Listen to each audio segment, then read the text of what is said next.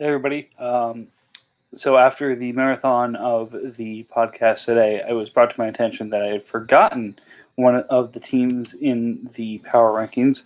Unfortunately, the Cowboys did not get ranked.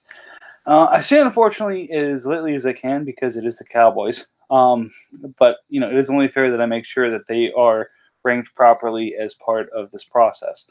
Um, so the Cowboys came out in the power ranks number 13. Uh, lucky number 13, of course. Uh, just a quick breakdown of why I had them there. Uh, again, Philip Rivers at quarterback, Kenyan Drake at running back, um, Adam Thielen, Robbie Anderson, and Trey Quinn at receiver. Uh, the Minnesota tight ends, um, both Rudolph and uh, Smith Jr. Then we've got Vea and Williams at D tackle, uh, Hicks at the end, uh, JJ, not JJ Watt, TJ Watt, and Von Miller as his uh, two pass rushing linebackers, uh, Jones and Hayden at corner, and then Chung and Reed at safety. So, again, across the board, a pretty balanced team. Um, the challenge for this team is depth. Um, again, Drake really is their only running back of consequence. Um, wide receiver falls off pretty quick.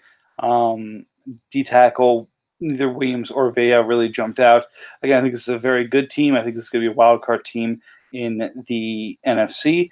That being said, it's a uh, it's a team that's taking a calculated risk in terms of their approach towards linebacker and a couple of other positions. So I could see them definitely adding something before uh, the you know the season starts, as well as as the season goes along, because this definitely is a team that is built to win now, and really continuing to build for the future is probably going to be a uh, matter of diminishing returns for them.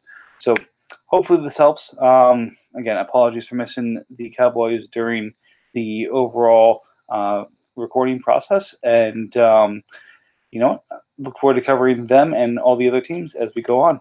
So until next.